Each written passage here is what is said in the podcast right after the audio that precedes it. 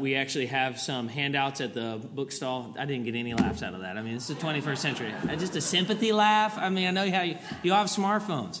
Uh, so if you go through the tunnel, turn to the left, there's a, a bookstall area. On there, you'll have the, the Sunday Night Theology handout. Uh, you can just see everybody who's coming for the rest of 2022. We'd love for you to come. Uh, this is always free and open to the public. Uh, perhaps you know of other people who might not be willing to come on a Sunday morning to be here uh, or to your church on a Sunday morning, but they might uh, be blessed by coming to hear one of these topics engaged on a Sunday evening. We'd love for you to be able to bring them and to engage them, and especially if you're not a member of our church. I know members of our church have heard me say this. This is a great way for you to engage an unbeliever or a skeptical friend to say, hey, why don't we go learn about this together? and then let's go to coffee afterwards or to dinner afterwards and let's just talk about what we learned and you know this is a great way for you to be able to invest in their life even if you're not a member of our church i'd love to in, uh, encourage you to be able to do that and to be able to engage the people the lord has placed in your life if you're not familiar with our building, just a, a, few things quickly. Restrooms are to the left here, men's and women's restrooms. Uh, there aren't many of them. You can go; they are yours to use. Uh, but you know, we just we have the benefit of having an old building, and we have the curse of having an old building. So you might have to go and wait for a moment. But men's and women's restrooms are over there. There's a single stall, and then a men's uh, restroom and the women's restroom. If you just go down the steps and kind of up the steps, uh, you should be able to find it. But if for some reason you can't find the restroom, Two of our deacons are out in the foyer area there. They'd be happy to, to make sure that you get to where you need to go. Uh, if you are a pastor of another church uh, in our area or just broadly, would you just stand up real quick? Pastor of another church. They didn't know I was going to do this. All right. Uh, oh, Chuck, you're here. Great. All right. Wonderful. Excellent. All right, Chuck, tell everybody your name, where you're at. No, you stay. Stand up, Joseph. Don't sit down. Chuck Bolo, I'm pastoring a, a church in Kinzers, PA, Gospel Grace Community Church. And Chuck, how long have you been in pastoral ministry? Amen. Thanks. Praise the Lord for that. Amen. Introduce yourself. And how long have you been there? Ten years. All right. Excellent. Thank you, Alex. So, Joseph and Alex. Uh, members of our church in particular, please go greet them, encourage these uh, pastors here. Uh, I do have an announcement for everybody uh, at this point before I do book giveaways. Uh, Miriam is at the back. She works with CCEF. She'll be getting an announcement in a little while. She's put little cards uh, on your seats. You can keep the pen, uh, but you need to give the card back. Miriam, you want them to fill this out and then leave them at the end of the row? Okay? Or do you want me to have guys go by and collect them for you at the end? What's that? Perfect. All right, so fill it out. Just leave it in your seat. They will collect it at the end.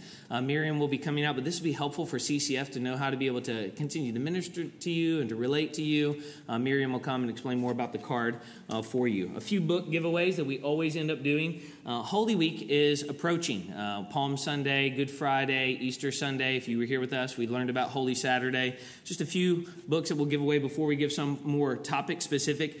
50 Reasons Jesus Came to, to Die by John Piper. Uh, if you've never read this, but you would like to read this and maybe work through this with an unbeliever, 50 Reasons Jesus Came to Die or The Passion of Christ by John Piper, if you feel like you would benefit from one of these, you just raise your hand. From our church, any church, these are yours. Great resources for Holy Week ministering to unbelievers. All right, Eugene, one to Steve. All right, I have two more. Would anybody benefit from these? I also have one. Yes, I have one by Mike McKinley. This goes through Holy Week. Which one do you want? You want this one or this one? You want John Piper? Got it. Don't like Mike. All right, we have we have Mike and John Piper left. Who do you want? You want Mike? All right, there we go. It's Lauren DeSoy. We have John Piper left up here. Nobody wants him. All right, here we go. And Chris, will you just pass it right behind you? The lady right behind you. It's all right. He doesn't need it. He, does, he He's a Michigan fan. He doesn't know how to read. He went to Michigan State. He went to Michigan State. He's a real Michigan State fan. All right. Yeah, but you like Michigan. So uh, we have a couple books specific for this evening. Kathryn, Catherine Green McCreight, Darkness is My Companion, a Christian Response to Mental Illness. Uh, I know that all of you are here for this topic in particular, but if you feel like you would benefit and you would read this book in 2022, this book is yours. All right, to our brother in the back, Tim. Remind me your name? Ted? Yeah. All right. And then Katie. All right. I have two copies of Mike Emlet's descriptions and prescriptions. Uh, Mike is another faculty member at CCEF. If you feel like you'd read this and you'll read it in 2022, uh, this book is yours. You don't have to give a report, but you just have to commit to reading the book. All right, they're pointing to you. Are you allowed to receive this? Okay, there you go. Uh, all right, we, we have one more. All right, to Huck, if you give that to him, excellent. Now, I would like to, I left my phone. Todd is a faculty member at CCEF. Uh, you've been there for how long? I've, I've been there since 2005. Faculty member since 2013. Uh, been there since 2005, faculty member since 2013. Did a, a PhD at Immaculata. Has three daughters. Uh, married to, uh, well, has a wife. Uh, yeah, married to his wife. That is true as well. Todd has come to help us think about mental illness uh, in the local church. One of the reasons I asked Todd is that even a few years ago, just due to some of the discipleship issues we were facing in our church, I realized that pastorally, I myself and our elders were, were ill equipped to think about uh, mental illness and how do we relate to those who are struggling with mental illness in a variety of different ways in the context of the church as it relates to their discipleship and their care and then the situations maybe when discipline might be a, a part of that. And so that put on my radar to say, hey, we need to learn and to think about this issue better. I've invited Todd to come and to be with us. I'm going to pray for him, and then what we'll do is he will teach, and then we will take time for Q and A at the end. There'll be microphones, so you'll raise your hand. We'll bring a microphone to you, uh, and then the Lord will conclude our time. let's pray. Father, we are so grateful for the opportunity to come and to be here tonight. It is a delight to be with the people of God, to, to hear one another sing, and to encourage one another by our presence this evening. Uh, we remind ourselves regularly when we gather on Sunday evenings. Not only is there this wonderful privilege to learn, but there comes this responsibility to steward what we're learning this evening for the good of other people, not just ourselves. We pray in the variety of relationships that we have in our lives. Uh, some friends, some spouses, some kids, some nieces and nephews, neighbors, colleagues, coworkers, people we're discipling, people that we're investing in, those we're evangelizing, that you would help us to refine uh, our thinking tonight uh, so that we might be able to not only think more rightly, but to be able to communicate the gospel more helpfully, more compassionately, more tenderly, more compellingly for the good of others and the exaltation of our Lord Jesus Christ. We thank you for Jesus Christ and what he did for us as we prepare for Holy Week and uh, celebrating the resurrection of our Lord Christ, we pray that you would stir our affections afresh, uh, that we might give all glory and praise to the Lord Jesus. And we ask all of this in his name. Amen. Todd, would you come? Thanks, Raven.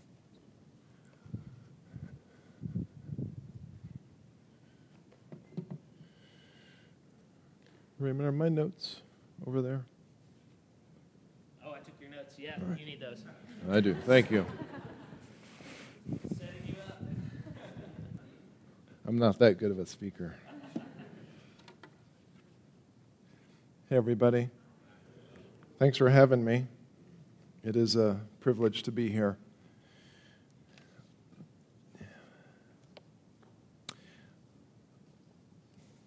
I'm going to talk about the local church and mental health today. And it's, that is the title. And I am going to go about getting to the local church through the back door of first going through the category of biblical flourishing. It's important to me to think about what flourishing is for us as Christians, for those of us who have a mental health condition or those of us who don't. Flourishing is going to be the same. It's the same categories that we're going to work with. And so I want to talk about that.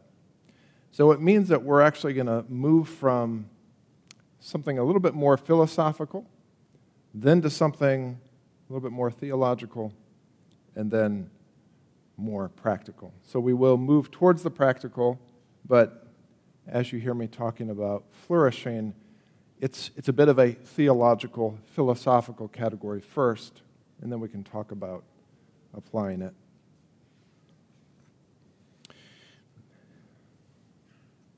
So here's an overview of what we will be covering tonight.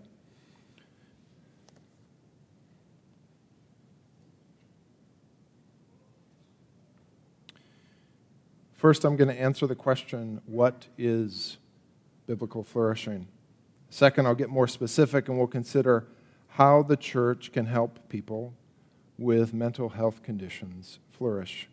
And then finally, I'm going to offer two considerations regarding mental health in a local church as it relates to some practical pastoral application.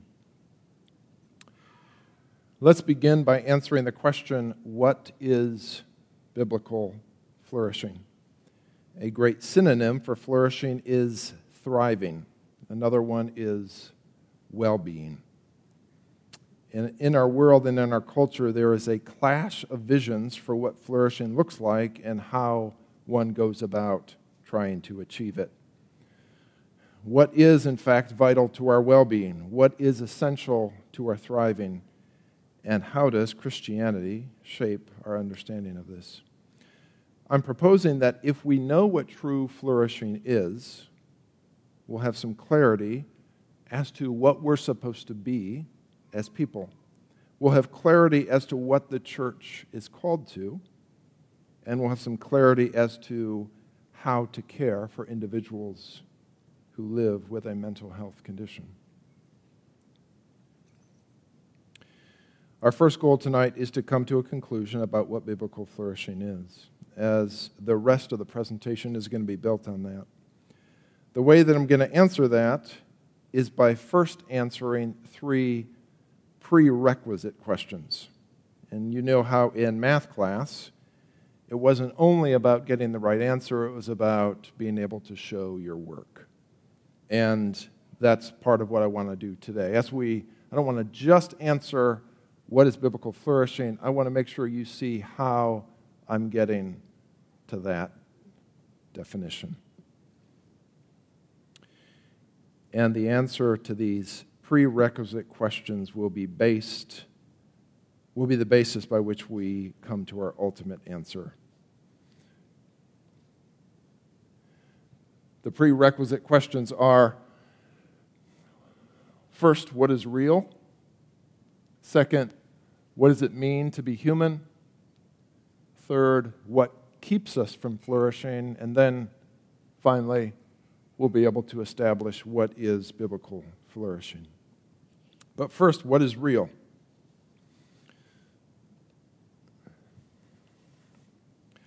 How often do you find yourself asking this question? Or wondering, what is the structure of reality? Probably not very often, I would guess. This isn't an everyday question. However, in the big picture of pastoral care and counseling ministry, it is, in fact, an essential one. Most questions pertain to human nature human problems and their solutions, they will necessarily trace themselves back to having a position on what exists and in what fashion. For the Christian, reality can be broken down into three basic parts the material, the immaterial, and the covenantal. And I'll look at each of those in turn these three categories material, immaterial, and covenant you will see that they work their way through each of these categories, each of these questions. Material reality, or the material dimension of creation, just means that something consists of physical matter. Material reality takes up space, it's measurable, and it acts upon our senses. Immaterial reality refers to something that has no physical substance. And while the material universe is revealed to us through our senses, our awareness of immaterial things comes from either our reflection, our philosophical reflection, or through divine revelation. For example, things like consciousness or truth or suffering. These are immaterial realities. They are real, but we can't touch them or weigh them or test them. And the scriptures reveal to us that immaterial reality also consists of things like human souls, angels, demons, and most importantly, God Himself. And this third component of reality is covenant. Covenantal reality is a relationship. This covenantal dimension of reality is God's intimate and ultimate connection to all things, All creation exists at all times and at every level in relationship with its Creator. All things receive their existence, their sustenance, and their meaning from God. Whether it's a feather, a baby boy, the moon, angels or demons, or a chemical reaction, everything has a direct relationship to God.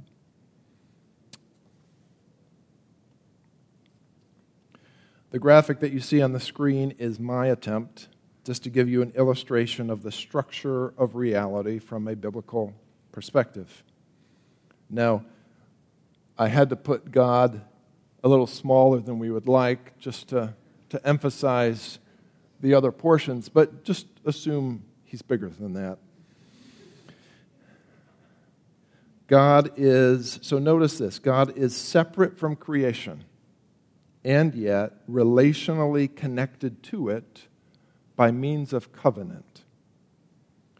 Creation includes both material and immaterial things. Again, these are bound up in covenantal relationship with the Creator, who is the sustainer, the governor, and the redeemer of all things. That's our first prerequisite question What is real? The second prerequisite question is what does it mean to be human? And this takes its cues from the first one. Similar to our question concerning the makeup of reality, how we answer this question of human nature has profound implications on how we think, how we act, and how we help other people. The reason this is important is that it's a question about what we're made of and how we work. Flourishing, as we define it, is going to be connected to what we're made of and how we work. As God's creational masterpiece, the scriptures identify human beings as the image of God in Genesis 1:27. No other creature is given such a title. No other creatures are said to have the breadth of God within them. They are made, and we are made in his image and in his likeness. In its most stripped down form, the image of God in man and woman entails three aspects covenantal relationship with God and our material and immaterial parts. We are body and soul. While our body and soul are distinct, they are not separable. We cannot neatly separate out what is bodily experience and what is soulish experience. We operate and function seamlessly as an embodied soul and as a whole person. And just to give you a, to put a pin in this, we will talk about this later, but this has relevance as we think about mental health diagnoses and conditions we cannot neatly separate out what is bodily experience and what is soulish experience. Let's talk about these three covenant, material, and immaterial. First, we are covenantal beings. Humans are in covenantal relationship with God. Like the rest of creation, our existence is firmly situated within covenant with God as our macro environment, our primary relationship. Every human being is either on the right side of this covenant or on the wrong side of this covenant. We are either in relationship to God as covenant keepers or as covenant breakers. Those who have embraced Christ's redemptive life and death are in good and right covenantal standing with God while those who have rejected him are on the wrong side of the covenantal relationship. We are covenantal beings. We are also material beings. Humans have a body. The human body is the visible and material part of our being. It is through our bodies that we have a reliable connection to the physical world. And then, thirdly, we are immaterial beings. Humans have a soul For men and women, our covenantal relationship with God is a dynamic one. Because we have a soul, we are active worshipers by nature. And this is in contrast to the rock or the planet or the cat or the red maple, which have no soul. It is a static relationship. Humanity's moment by moment experience is either lived in faith to God or in unbelief and rebellion either turning towards Him constantly or turning away from Him and avoiding Him.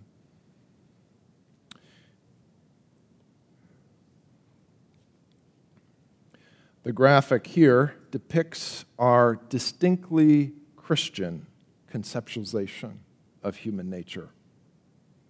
You can see the continuity between the composition of the cosmos and the composition of human beings.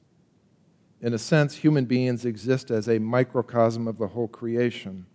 First of all, similar to the structure of the cosmos, human beings exist within covenantal relationship with God, as we see with the gold box.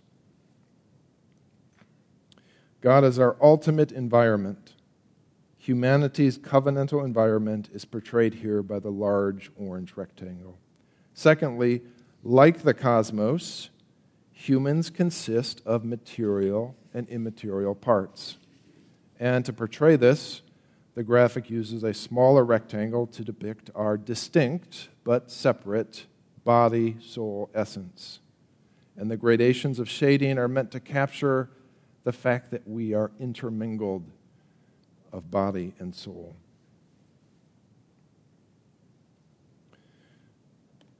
Our third prerequisite question what keeps us from flourishing?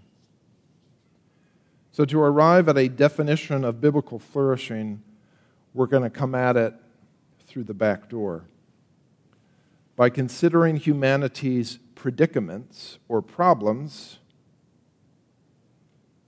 what is wrong or what is broken, we can set the stage to think about how things are supposed to be and how things are supposed to work. The Bible identifies humanity's problem as consisting of three things separation, sin, and suffering. Our first problem is that we are separated from God. This is our covenantal problem. At creation, human beings were in perfect relationship to God. However, as sin entered the world, humanity's covenantal relationship with God changed. Humanity moved from being in right standing with God to wrong standing. This is humanity's ultimate predicament, and it's the most severe of human pathologies separation from God. That's the first thing that keeps us from flourishing. The second thing is our second or our second problem is that we are embattled by sin. And this is our immaterial or our spiritual problem. Humanity's predicament of sin is a predicament of the soul. Sin is a personal affront to a personal and holy God and it takes the form of transgression and shortcoming, idolatry, and indifference. Sin remains and continues to threaten our well being and flourishing, whether we are Christian or non Christian. And then our third problem is that we are afflicted by suffering. This is our material or our bodily problem. Whereas sin is humanity's soulish predicament, suffering is our bodily one. While separation affects our covenantal standing with God and sin affects our relationship with God, suffering impacts our relationship with ourselves. It reflects our relationship with others, and it reflects our relationship to the world around us.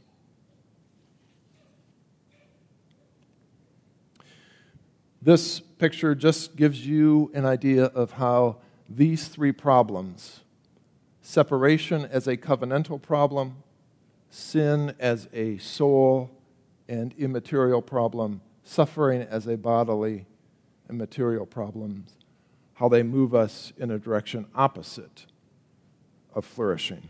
These are the three things that keep us from flourishing. So it leads us to our final question that we need to talk more about mental health and the church, and that is what exactly does flourishing look like? After asking these prerequisite questions, we finally get to consider biblical flourishing. And at this point, you can probably see the answer coming. In a logical fashion, the polar opposite of humanity's three predicaments or problems lead us to three forms of flourishing. Instead of separation and sin and suffering, we have salvation, we have sanctification, and we have blessing. Salvation is covenantal flourishing. Humanity's ultimate predicament is resolved by the good news of Jesus Christ. Salvation restores humanity's covenantal relationship with God. It proclaims us as sons and daughters of God, and it removes us, it removes from us the status of enemy and rebel. Covenantal flourishing or salvation is the movement from the wrong side of the covenant to the right side of the covenant with God. Sanctification is spiritual flourishing or immaterial flourishing. Because humanity's soul problem lies in idolatry and unbelief and disobedience, our soul's flourishing entails the pursuit of righteousness holiness, obedience, and repentance. The pursuit of these things is the pursuit of sanctification. And finally, blessing. Blessing is bodily or material flourishing. So, if salvation is the opposite of humanity's covenantal predicament, and sanctification is the opposite of humanity's sin predicament, then blessing is the opposite of humanity's suffering predicament. And blessing is anything that contributes to reducing someone's suffering, enlarging someone's opportunities, expanding someone's capabilities, improving someone's circumstances and bettering someone's health. Let me read that one again. Blessing is anything that contributes to reducing someone's suffering, enlarging someone's opportunities, expanding someone's capabilities, improving someone's circumstances, and bettering someone's health. This this is our answer to the question what is biblical flourishing? A biblical vision of flourishing includes salvation, sanctification, and blessing. This is going to be our standard for Christian well being and for thriving. And this is what the church is called to all three aspects of Christian flourishing. And it's how we must conceptualize our care for others. With a biblical conceptualization of flourishing as our backdrop, we can begin to move into questions surrounding mental health and the local church. How does the church care for those living with a mental illness? We already know that the answer is to help them flourish. But what form does this take?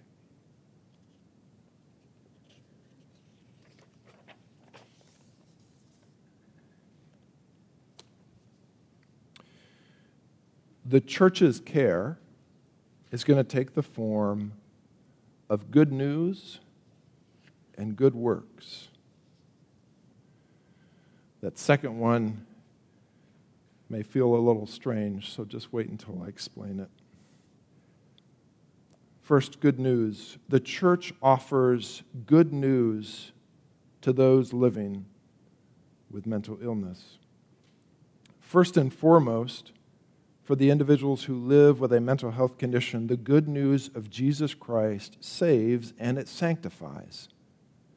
This dimension of human flourishing is available and is possible, even when living in distress, suffering, and disability. God's commitment to redeeming and growing his people extends to all individuals in all situations, facing all struggles challenges, or limitations. And what is more, the good news, what is more, the good news not only forms and transforms us, but it also helps. And it is the helpfulness of the good news that is particularly meaningful for those with mental health conditions. For these individuals, the good news of Jesus Christ is a lamp unto their feet and a light unto their path. And it is the rock that is higher than I. As Psalm 119.05 just proclaims, the good news reveals and clarifies reality. And as Psalm 61.1 highlights, the good news is an authoritative reference point when one cannot trust themselves. The good news helps as it gives certainties, it anchors identity, it offers comfort, and it provides purpose. As individuals face the unreliability or the limitations of their senses or of their emotions or their cognitions. Here are three examples of how the Word of God, how the good news of Jesus Christ clarifies, reorients, and grounds.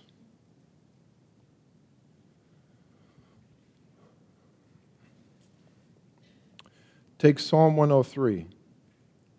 Psalm 103 is reorienting in that it lays out the posture of God towards his people. It lays out the true relationship of their sin to how God feels about them. It is a radical reminder that for those in Jesus Christ, God's posture towards them is not connected to their sin or their iniquity. While this psalm is not a silver bullet against intrusive and condemning thoughts, it nevertheless is a formidable reference point that's hard to contend with, or those thoughts must contend with. Take 1 John 3:20. 1 John 3:20 is instructional. In what can seem like a throwaway comment, John proposes that our feelings and interpretations can be unreliable.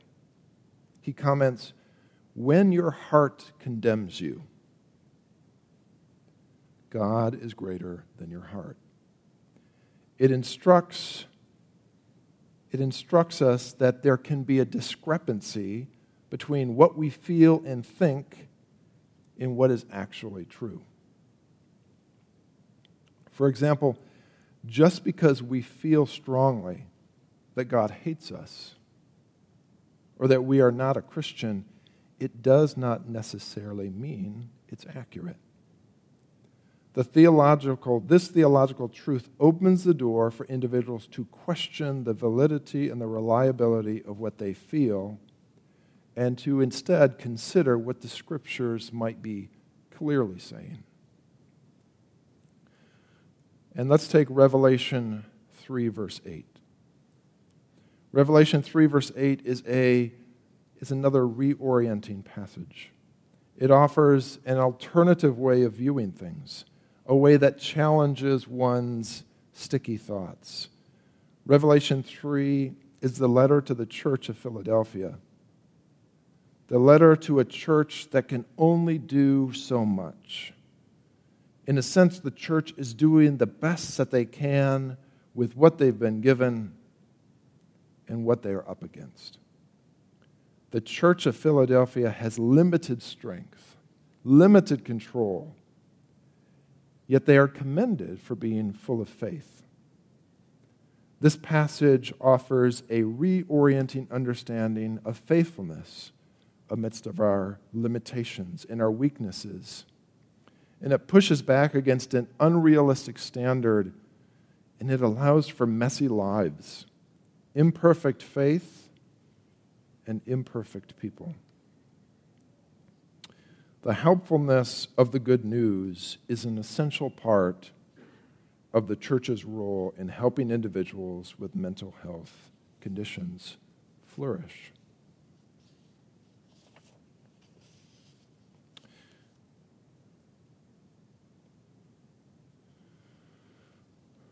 The church offers good works to those living with mental illness.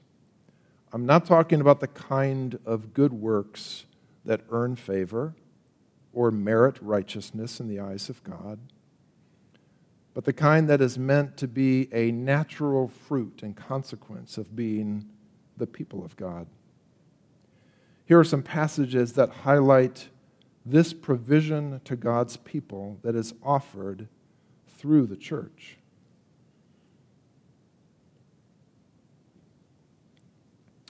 Romans 15, 1 through 3. Let each of us please his neighbor for his good to build him up. So then, as we have the opportunity, this is Galatians 6 9, as we have the opportunity, let us do good to everyone, and especially to those who are in the household of faith. Titus 2 Jesus Christ, who gave himself for us to redeem us from all lawlessness and to purify for himself a people for his own possession who are zealous for good works. And the saying is trustworthy. Again, Titus 3. The saying is trustworthy, and I want to insist on these things so that those who have believed in God may be careful to devote themselves to good works. The church has as it as at sorry, the church has at its disposal the ability to bring about significant bodily flourishing to people. The church has at its disposal the ability to bring about blessing to people. The local church wants to see people flourish in every aspect of their life. And to the extent that we can contribute to that, we should endeavor to respond. After all, we as Christians have the best reasons for mobilizing and engaging in the lives of others, for giving of ourselves, for reducing suffering and burdens, meeting tangible needs and seeking the enrichment and the blessing of others.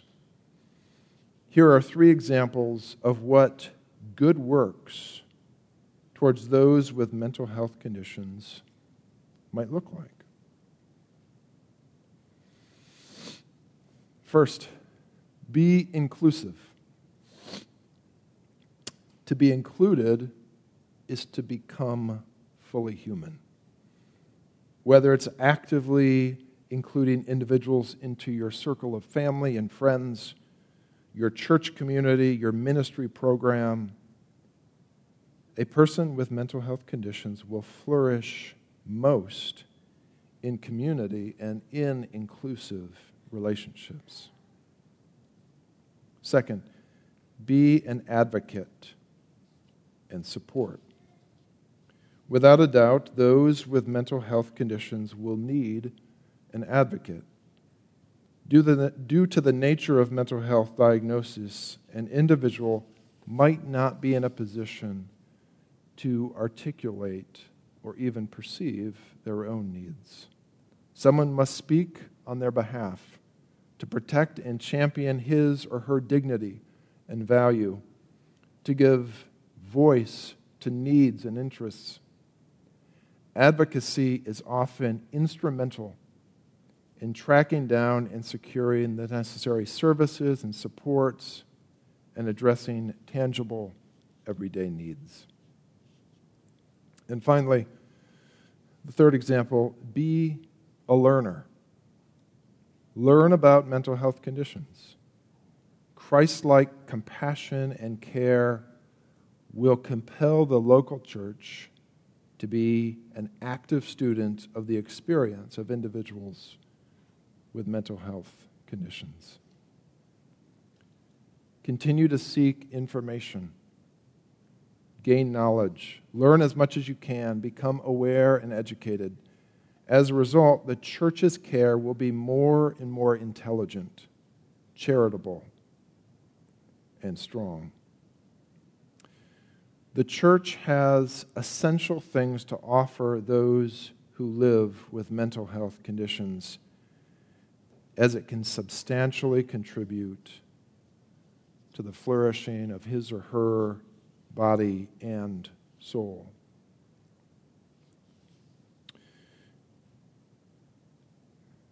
And lastly, tonight, I want to highlight two pastoral considerations.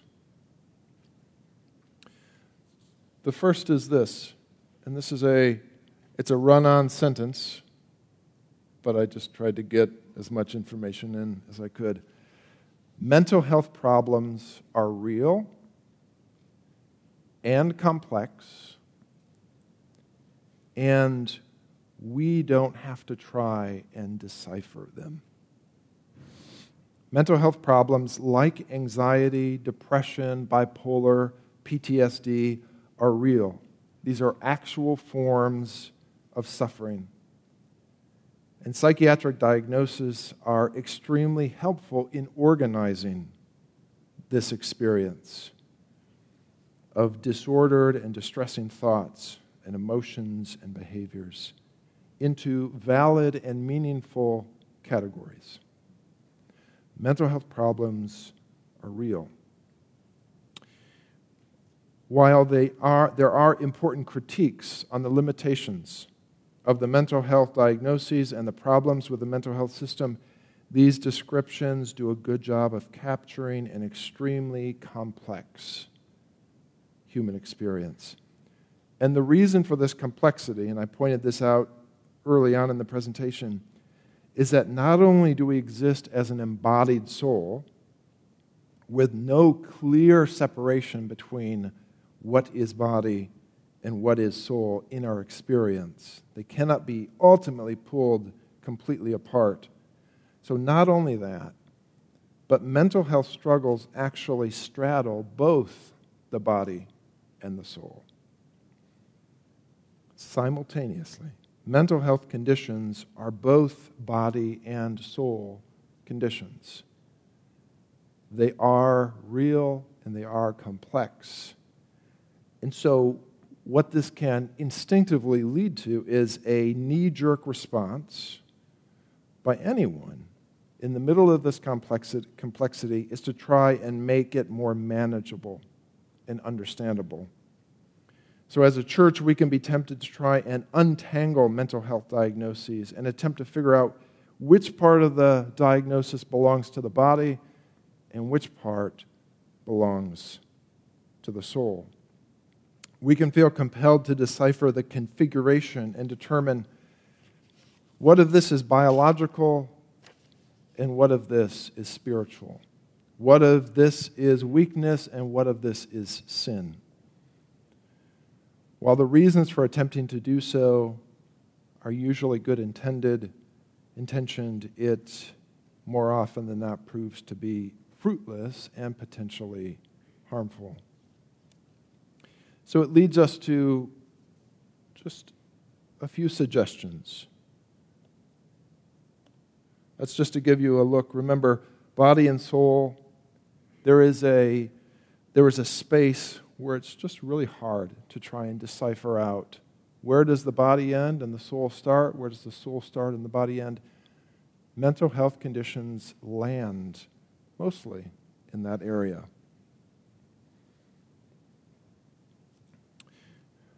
In light of this complexity,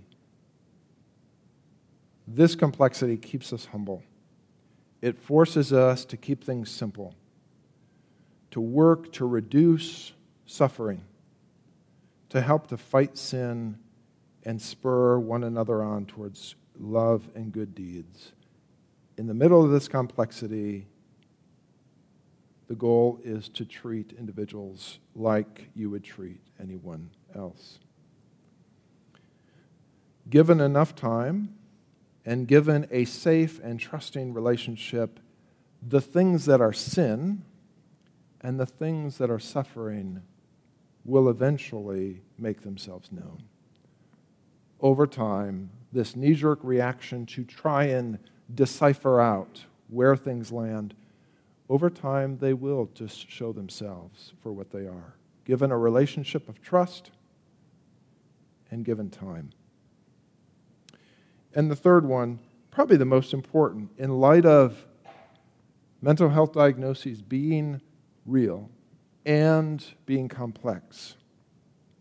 As a family member, as a pastor, as a counselor, as a member of the congregation, you should assume suffering before you assume sin. You should assume they can't before you assume they won't. And assume weakness before rebellion.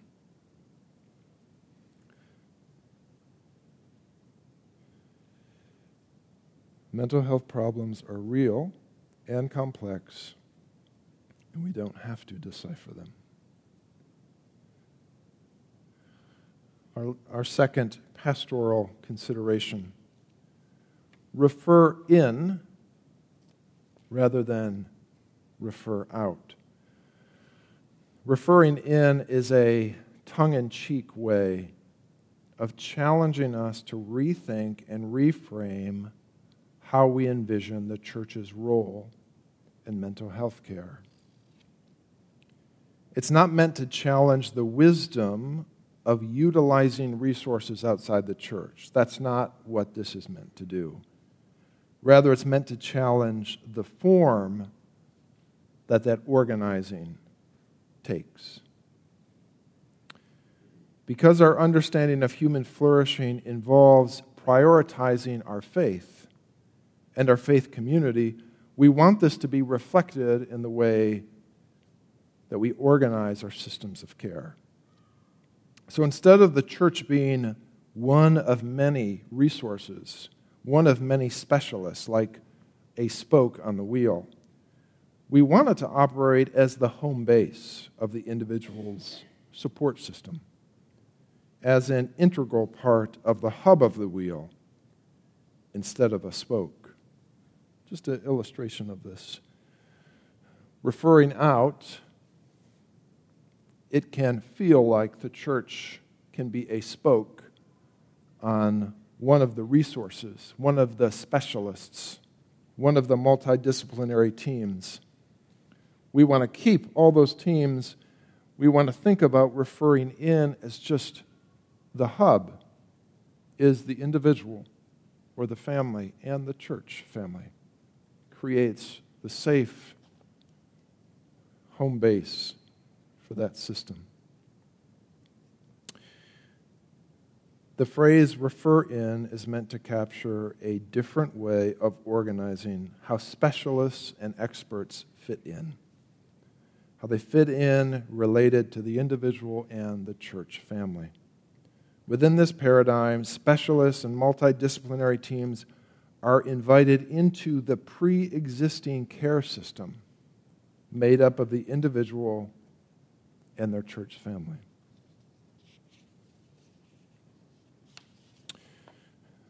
Give you three final thoughts related to this idea of referring in.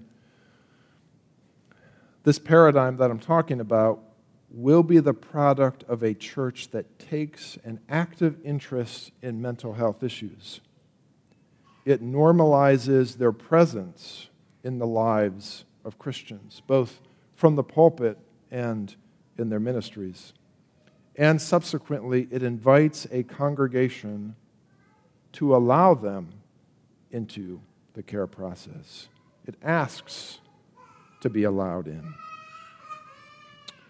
Second, this paradigm will also be the result of individuals and families who are willing to entrust themselves to the church community and to take the risk of being vulnerable and being known. Two sides of the coin. And this paradigm is less about the church needing to weigh in on every decision. And it's more about the individual with mental health conditions and their families being known, being supported within their complexity of the diagnosis, of the heartbreak, of the decisions, and of the hardships.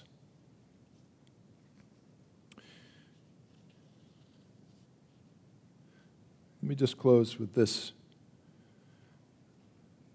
this final thought and then we can do some questions and answers.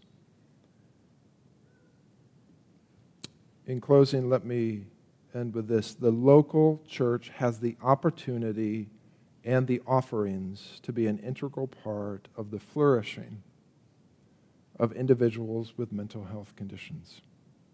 It will not be easy and it will not be straightforward, but it is possible and it is necessary. Let me just pray for us a minute. Um, also, if you have a question, I want you to just go ahead and raise your hand and keep it up, and a mic will eventually come to you. Todd, thank you for your lecture. Maybe just kind of a, a first question. Um, could you help us think about, especially uh, those of us members of churches, serving as pastors, elders of churches, how does that teaching, like the, the active involvement of the church and the, the patience, I love that idea of uh, assuming suffering before sin, etc., right? Weakness before rebellion. How does how does that work itself out in more egregious sin patterns of mental health? Uh, when we think of people wrestling with things like borderline personality disorder or bipolar that are that are more destructive. And at least in our case, I'm just admitting now in front mm-hmm. of like we had no idea how to really think about that. And what do we do as elders as we consider them discipline or not? How how long to forbear with something? because what was happening is that often it seemed uh, that we were stalling out of, okay, here's the person and here's the sin, and somewhere along the line, mental illness makes them kind of not culpable for the things that they're mm-hmm. doing.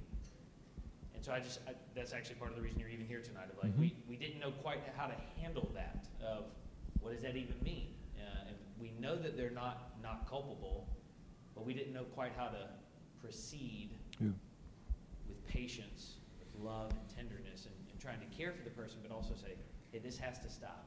This is this is destructive, or this is hurting you and other people. Any wisdom, and you can just kind of pick apart or say that's a mm-hmm. question, and we'll move on. So. I think that's the that is going to be the question for pastors and for counselors and family members and loved ones is where where, how, do we, how do we figure out which is which? Therefore, to what extent do we endure? Do we suffer? Do we, um, do we push back? And I think the, just two thoughts on that. One, I think it can be an open conversation with the individual that, that this, that, that you want to do well you know that this is suffering, that there is bodily component, and you also want to treat them as a human being. And so this will be a process of trying to decipher these things, of thinking about how to call for obedience and repentance at the same time as significant bodily needs and limitations and disabilities are going to get in the way. So that would be the first one is that it can be an open conversation with the person that you're helping. That actually creates uh, a genuine, safe relationship by which change can happen. The other is um, I think if there is, if, if we feel like we have been a good, well, here's probably where it comes back to first is if you feel, most, most likely there's both, we need to be a student of both the diagnosis and the person before we are going to be able to accurately talk about these destructive behaviors as something volitional or sin. Uh, not that they're not, but if you don't know the condition, you're not educated on what they're going through and suffering, if you're not aware enough about who they are as a person or what they've gone through, you're not going to be in a place to speak into those areas of their life regarding sin. So it may be there, it is likely there somewhere, but our work is going to be to do the work of having the right to speak into those areas. That's really helpful. All right, we'll take questions from the floor. Lauren DeSoy, Chris Myers, and then Brooke Harner in the back. Brooke, sorry, Brooke Van. Sorry, Mark. I don't even know what to say. It's awkward. I, I, I did. I did the wedding.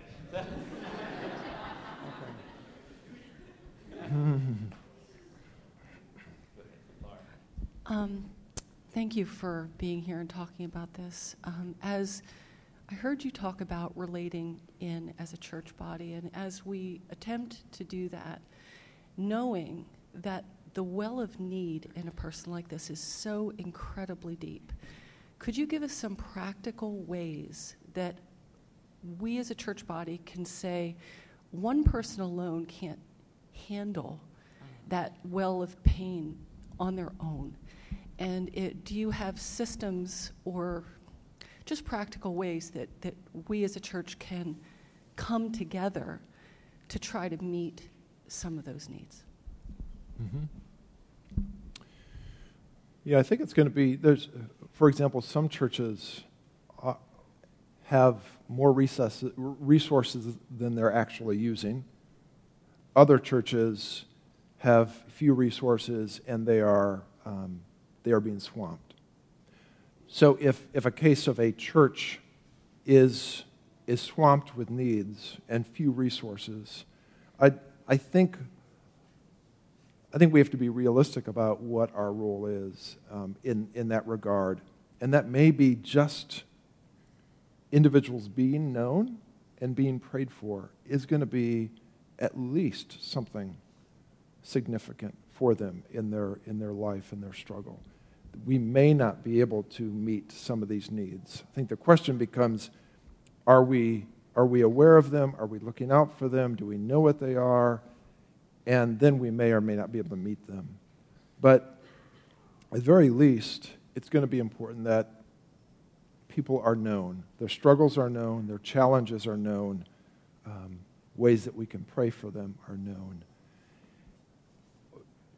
Apart from that, um, there, there is there's going to be limits to any system of, of meeting the needs of the bodily flourishing in particular, but we have limitless needs or limitless resources of, of knowing and loving and praying that can probably be spread around.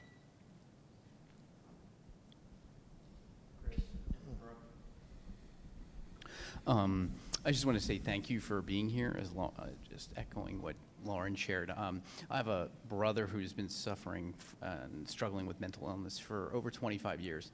And this is really just to say thank you for bringing up the point that um, God's grace, His mercy, his love for these individuals um, goes beyond what the person in need can comprehend or understand because for so many years myself and my family have been trying to communicate like why don't you understand this why can't you get why can't you grasp God's grace? Why do you see yourself as just condemned as a sinner? And what I want to do is now go and speak with him about it's not about his understanding or not. God's grace goes beyond his lack of understanding. Yeah. I don't know if I'm articulating that well, That's but well this, said. was, this was very helpful to be able to, to go back to, to my brother with these things. Yeah, that's, a, that's well said. Our, our calling is to put these things in front of people winsomely, lovingly, generously, and, and know that they may or may not be able to grab them and really encapsulate them. But that's not our job. Our job is to continuously be that presence in the hands and feet. Thanks for saying that. Ted has a mic. Uh, Tim, will you take one over to Brooke, and Then is it Steve? All right, and then Steve after that, Eugene. Okay. Hello. Um, thank God for Albany Baptist Church. About five years ago, they brought this gentleman to our church was doing mental illness, and we was able to help him out. Um, for the last eight months, my spouse came down with mental illness which I had to remove myself from the home and everything else. And um, I don't know how to deal with it really. Uh, you take people. Now I went to mental illness courts to help other people out. They say, "Well, we'll have an advocate in there help out to get people get the proper help." They don't even let the advocate come into the courtroom. They tell the people, "Do a 201 on yourself, and you could leave out in 72 hours."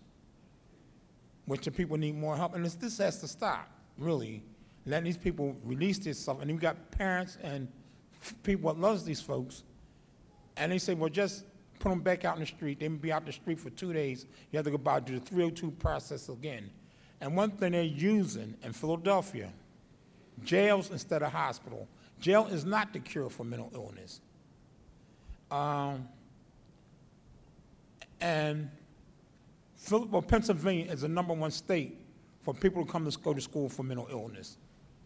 And when they come to school, get their education, they abandon the, the student. They say, well, I got enough degree, I could go to another state, make more money, and abandon the person. And it's, it's, it's wrong. Like if I've been working with a person two years, and I put my confidence in, well, this person put the confidence in the doctor, and the doctor just ups and leaves, it's, it's hard on a person. The person put their belief in them, and they started working with the families. We have to work with the families and the mental illness. These, these places here in Philly, uh, for instance, I'm just this hospital on the boulevard. I can't mention it. They even won't let you go back in the courtroom, and we have to go in the courtroom and find out what's going on with our children, our spouses, and our kids, instead of letting these people just throw them back in the street. And that's all I got to say. So, Ted, is your it, would it be a little bit of a question of what do we do when the, there doesn't seem to be adequate resources? No, not at, not at all. It's no resources. Okay, here we go. All right, Brooke. Um, thank you. I just have a, a, like kind of like a practical question for wisdom. When you spoke about um, in the beginning with biblical flourishing with what is real, um, speak the question's coming, I guess, more from an angle of anxiety disorder. But just I was just wondering if you had any like steps of practicality. Obviously, there's working with counselors and all of those things. But when we're in the day to day, even as brothers and sisters in the church, really trying to get to the bottom of what is real and what is not and if there's just practical things um, like steps to really try to sift that through as we try to align anxiety with the word of god and what is true like how to really work through that That's a, that's a good question. That's a tough one. i know it's a loaded one I, i'm sorry One of the things that I would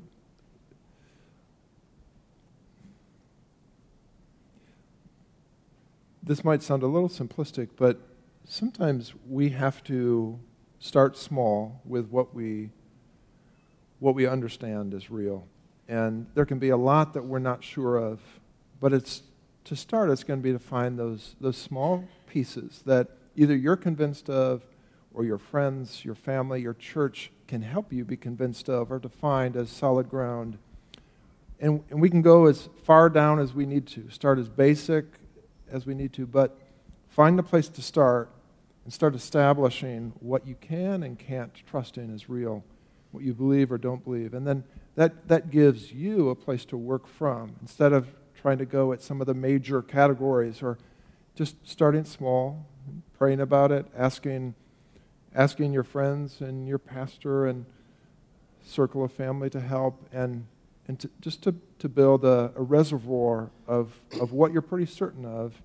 And then as you're struggling to figure out what those other things are, I think that opens up, again, some of these other resources like the scriptures and the church and counseling. But starting small and then and building on that is a good way to go. That is helpful. Thank you. Mm-hmm. Steve, and then if somebody would take one over to Taylor. Am I up? Yep, you're up, Steve. I, could you just repeat her question so I, so I don't overlap? She was asking for kind of individual things that she or others kind of in the church could do to kind of help walk alongside somebody. Okay, thanks.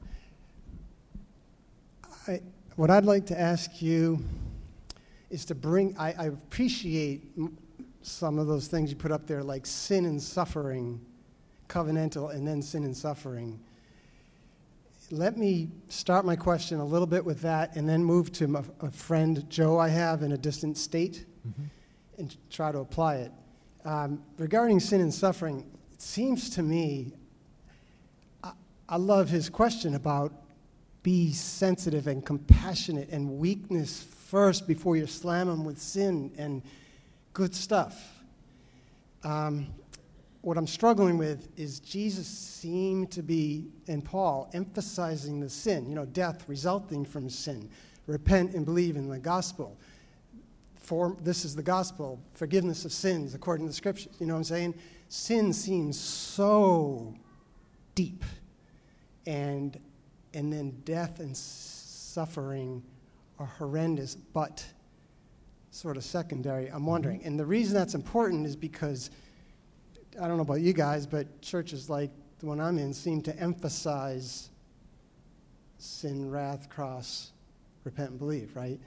And the way I'm thinking, that seems appropriate. But, but your compassionate approach is good too. So um, I don't know if you want to comment, or should I just go on to my friend Joe? Let, let him jump in there. So right. you're wanting to know the relationship between mental illness and the reality of sin, right? Well, like in the severity of sin, the depth of sin, something to do with sin.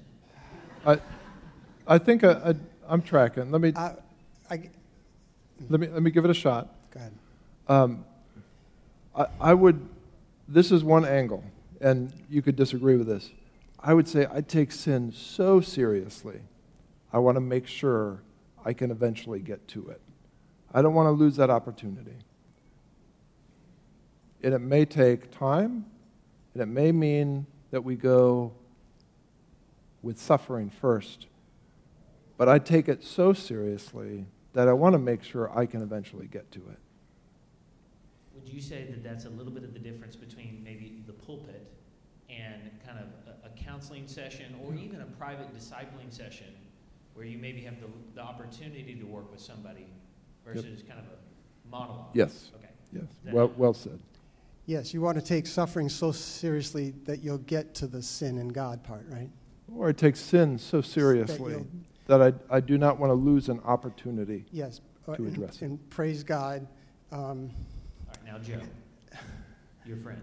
Okay, my friend Joe. Uh, as I mentioned, Joe, what I'm trying to get at is mental health.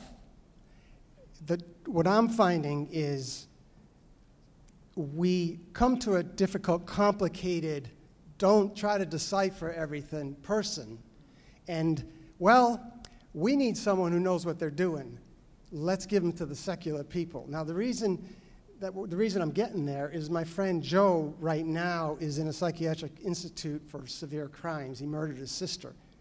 But years ago, it wasn't like that. Years ago, he was had all kinds of stories. He talked to President Clinton about some really important stuff. And he became a messianic rabbi. But only he knew that. Like he appointed himself. So you can go, oh well, that's par- that's paranoia. That's you know. I looked at this. I looked at the schizophrenic symptoms and the paranoia symptoms, and I wasn't particularly impressed with the diagnostic manual, right? But what I'm saying about Joe is, I saw so many biblical categories. I saw deception, pride, boasting, lack of control, violence, thought of himself and not others. I mean, I'm like, wow. fear. The biblical categories that applied to him, maybe in more intense ways, I thought, wow, the biblical categories. And I don't know how much the medication's helping him. So I look at my friend Joe, and so what I'm wondering is 1 Peter 2. Jesus was reviled, yet he goes to the slaughter like a, like a sheep, like a lamb, right?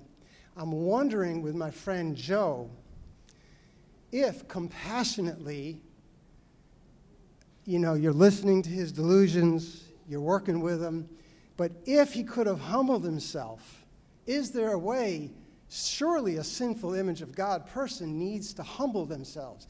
Could he have done that in such a way? He professed Christ, he was in church with the Word of God.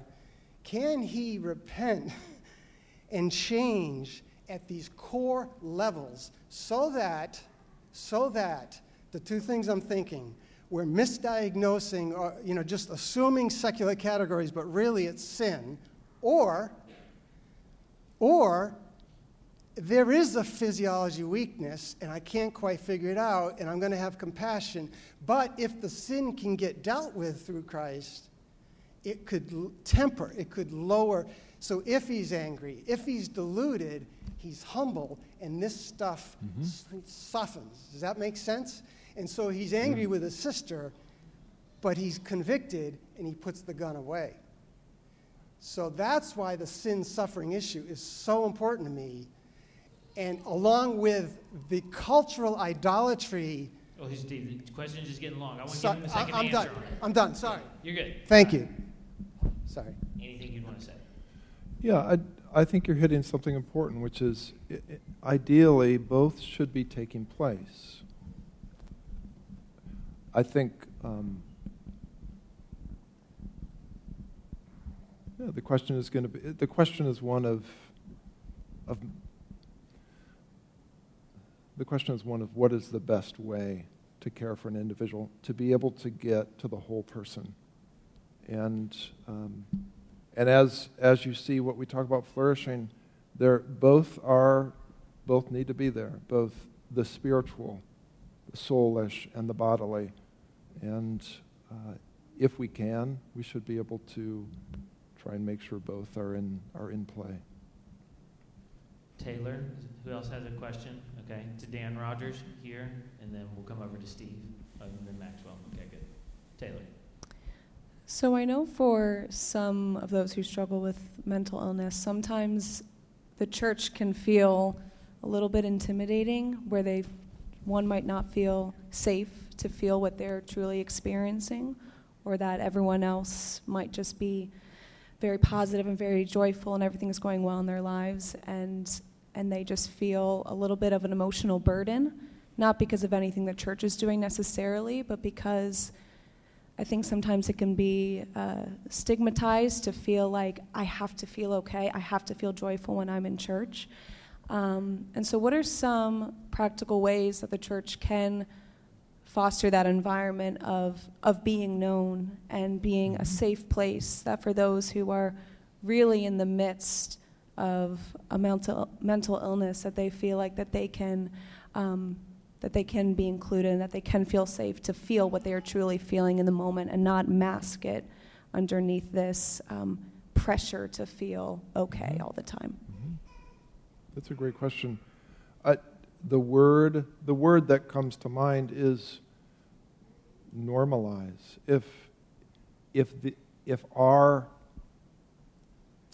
if our anxieties, if our, if our emotions, if our struggles are normalized as part of the Christian life, if it's being talked about, if, if there's uh, opportunities to, to gather together, to pray for, to think about, to brainstorm about how to help each other, if that becomes part of the, the church culture, then that's going to change how it feels in the pew. If so I think it's going to it's going to start as a church culture and it's going to be about really the normalization of the fact that this exists. And this exists in most of us to one degree or another and it doesn't have to be stigmatized. If that becomes the atmosphere of a church, it just changes how we, as people, are going to feel in the pew. I think of uh, the passage that I, I put up on Romans 3 about the Church of Philadelphia. The, the, the words that, that God said there are, I know that you have a little strength. It is a, I get it. This is part of reality. And so the normalization of weakness and disability and limitation, if that is proclaimed and pronounced and okay, then ideally it's going to it's going to be a different experience if you're in the pew. Good question. Dan Rogers, and then Steve down here. Tim. Uh, to, to be totally upfront, I'm, I'm a counselor, so the. Uh, it, it's, it's a long time in coming, and I, I really thank the, f- the fact that we can start talking about this and be more open because I think the churches in the past have stigmatized a lot of the people that are battling mental health issues, drug addictions, and a number of different things. I, I, many times I would have somebody say to me, you say, well, why don't they just stop thinking that way? You know, that's, that's a tall order because, it, like you said, it, it's so complex about what the brain is doing and what, where their soul is at and you know, what their thinking is and what their connection with God is. I, th- I think the, the church is, you know, the, the, this goes, well, you were talking about in, inner church, you know, uh, being kind of the, the, you know, the hub of the wheel and having the spokes out to the side. Those resources that are out to the side are critical that the church investigate those resources. I would imagine. I would take you would probably agree with that, right? Because if you're just choosing a secular organization as such, you, and, and it is kind of a mix between, you know, actual mental health issues and sin issues, well, how are they going to deal with the sin side of that if they don't understand that mm-hmm. piece of it? So I, I, think maybe that's probably the next step is like, what are the external resources? How are you building and what are you looking at to investigate that? And how would a church go about that, I guess was the question. Yeah, good. I, I think if if an individual and their family feel safe and they feel like the church has their best interest in mind and the church has some level of education as to how to think about this, they're going to be much more apt to say, Can you help me think through these options? I, I'm not sure about this person or this place, or I'm worried about this. Will you help me prioritize? Will you help me find balance? Will you maybe even go with me to my first appointment. But yes, I think that is exactly what that relationship between the individual and the church can look like, and it can change so much. Thank you. Steve? And then who was my other hand? Can I have the card back? Okay, Bianca. And Maxwell. Okay, Maxwell. Maxwell, Bianca. We're deferring to Bianca. Go ahead, Steve.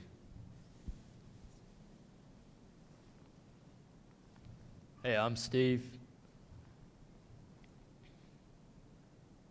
I'm a drug addict.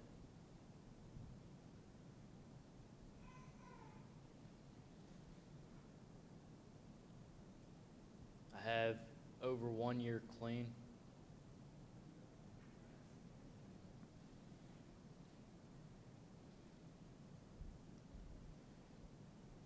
What I'm struggling with now is emotional sobriety. I've cleaned out a lot of sin that I was addicted to in my life.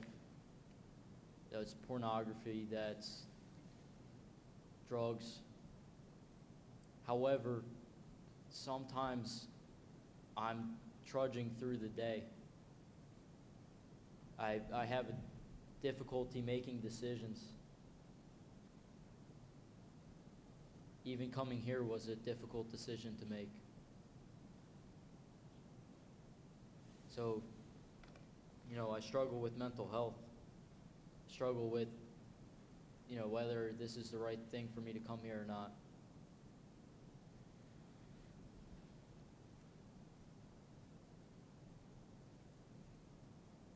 How do I flourish? It sounds like you're taking where you took the first step of that by being here. There, it's not an easy road, but you already know that because you've made so much progress. And that takes a lot of faith and a lot of guts.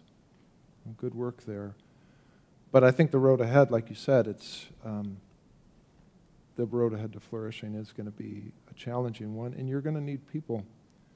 I, you also need, well, you will need church, you will need people, you will need the scriptures, and um, yeah, you will need God in this. So this is the first step, or it's one of the first steps. I think you did a good job of coming. I think you know the road ahead is hard, but it's possible. Steve, I appreciate the courage it took to even share that and ask that question. We, we're really glad you're here, You're here this morning. We'll follow up with you some more. That, that was excellent. And that's helpful to us to be able to pull those together and share courageously. Bianca, then Maxwell. Sometimes I struggle um, to know how to couple my faith as a believer and my vocation as a healthcare worker. I have no um, background or training in behavioral health, but um, where I'm working, just due to a lack of resources, we're being asked to take care of a lot of behavioral health patients. And it seems like the knee jerk reaction of a lot of providers is just to dispense, dispense, dispense, medicate, medicate, medicate. And I struggle to know the, where the usefulness um, of prescribing medications would kind of fall into the algorithm that you've laid out for us. So I guess I'm just asking maybe for some helpful tips because I know that there's a role for it, um, but I just struggle to know how to couple that with some of the other suggestions you've given us tonight. Yeah, good, very good question. Uh, this is a little bit simplistic, but uh, think about the good use of medication brings about relief as opposed to avoids. Sometimes medication actually is for the purpose of avoiding the problem or the difficulty altogether. It eradicates it or puts it out of mind or um, puts you in such a state that you don't need to think about those things. But, I, but there, when relief of symptoms happens, that is a mercy and a grace of God. That is part of that blessing and that bodily flourishing. So if relief of symptoms is happening, it is good use. If it is used as a, as a means to avoid, that would be a, a less than ideal use. Thank you. Maxwell? Yeah, thank you again for coming here and uh, speaking to us tonight.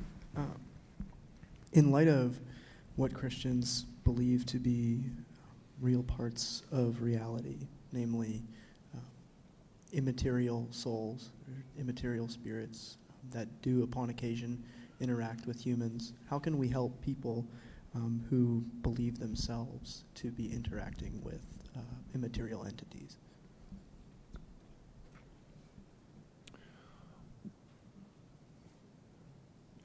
The um, I think I would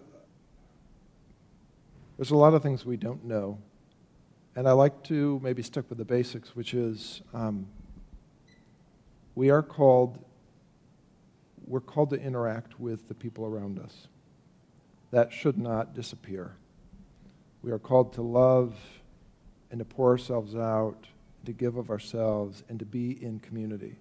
So if interacting with the, the immaterial realm takes us out of reality, that's not good. Not because the immaterial reality is necessarily bad, but God has made us as material creatures that have a calling to the material world.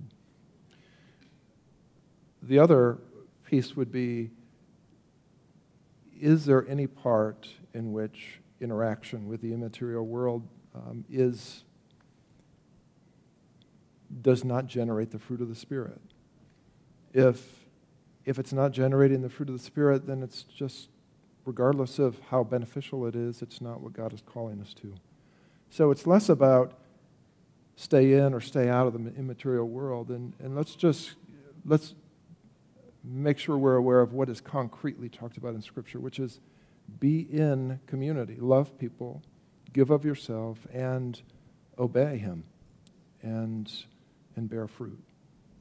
You have a variety of Bible teachers, among pastors in here as well. You've shared a few times of uh, us normalizing, especially from things like the pulpit. Could you maybe just give a couple examples of ways that you've heard that done well, especially for people who aren't specialists? And I think of like, how do, what do we say beyond like, hey, your anxiety is real. Anxiety, people have anxiety, like a, a passing comment when you feel like it's beyond your depth to actually dive into that, or depression, or et cetera. What are some things that we could say while teaching yeah. uh, that would help do that? Good question, Raymond. I can imagine that maybe the best place where that would show up is in application of a passage. That when, when a passage is being laid out to, to map onto our lives, one of those applications can be, and if you are depressed, or for those of you who struggle with anxiety right here today, this is what this passage says to you. For those of you who do not believe that you are a Christian because of thoughts and experiences of the past, this is what this passage says to you. That's really helpful. Can you all help me thank Todd for his time here with us? Thanks, everybody.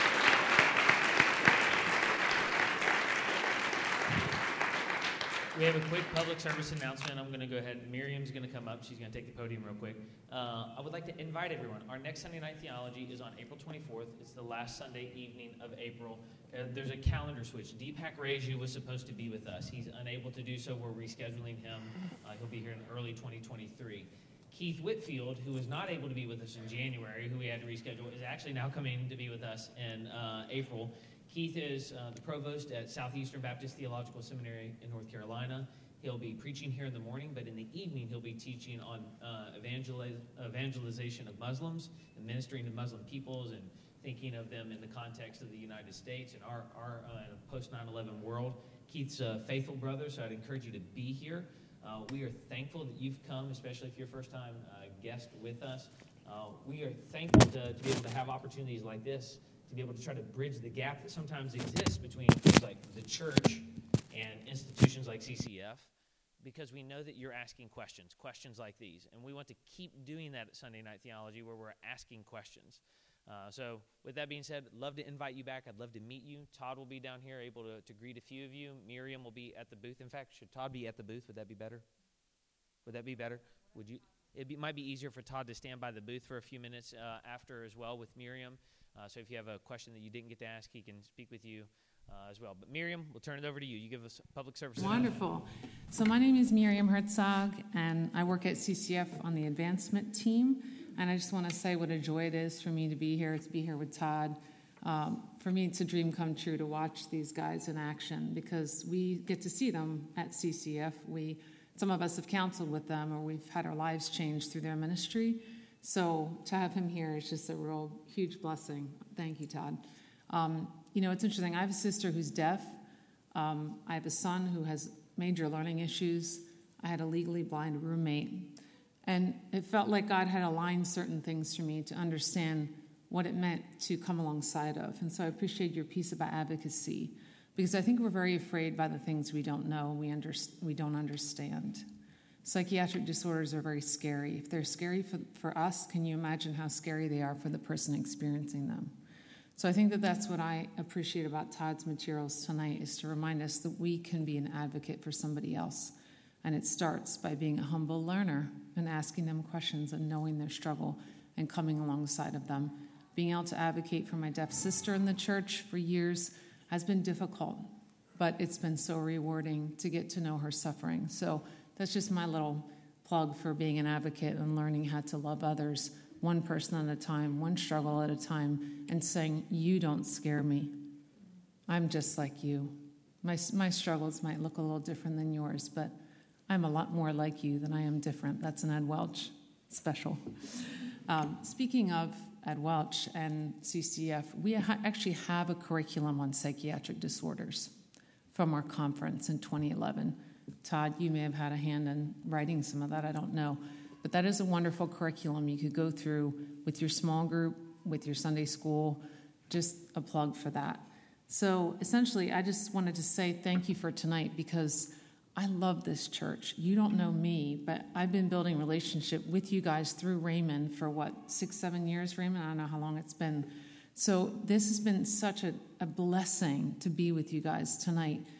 Removed to tears by your fellowship and what you're doing here at Sunday Night Theology. I wish all churches did this. It's so powerful. Um, so just want to congratulate you guys for being out tonight for blessing each other, for coming alongside of Raymond and loving the church, and it's just amazing.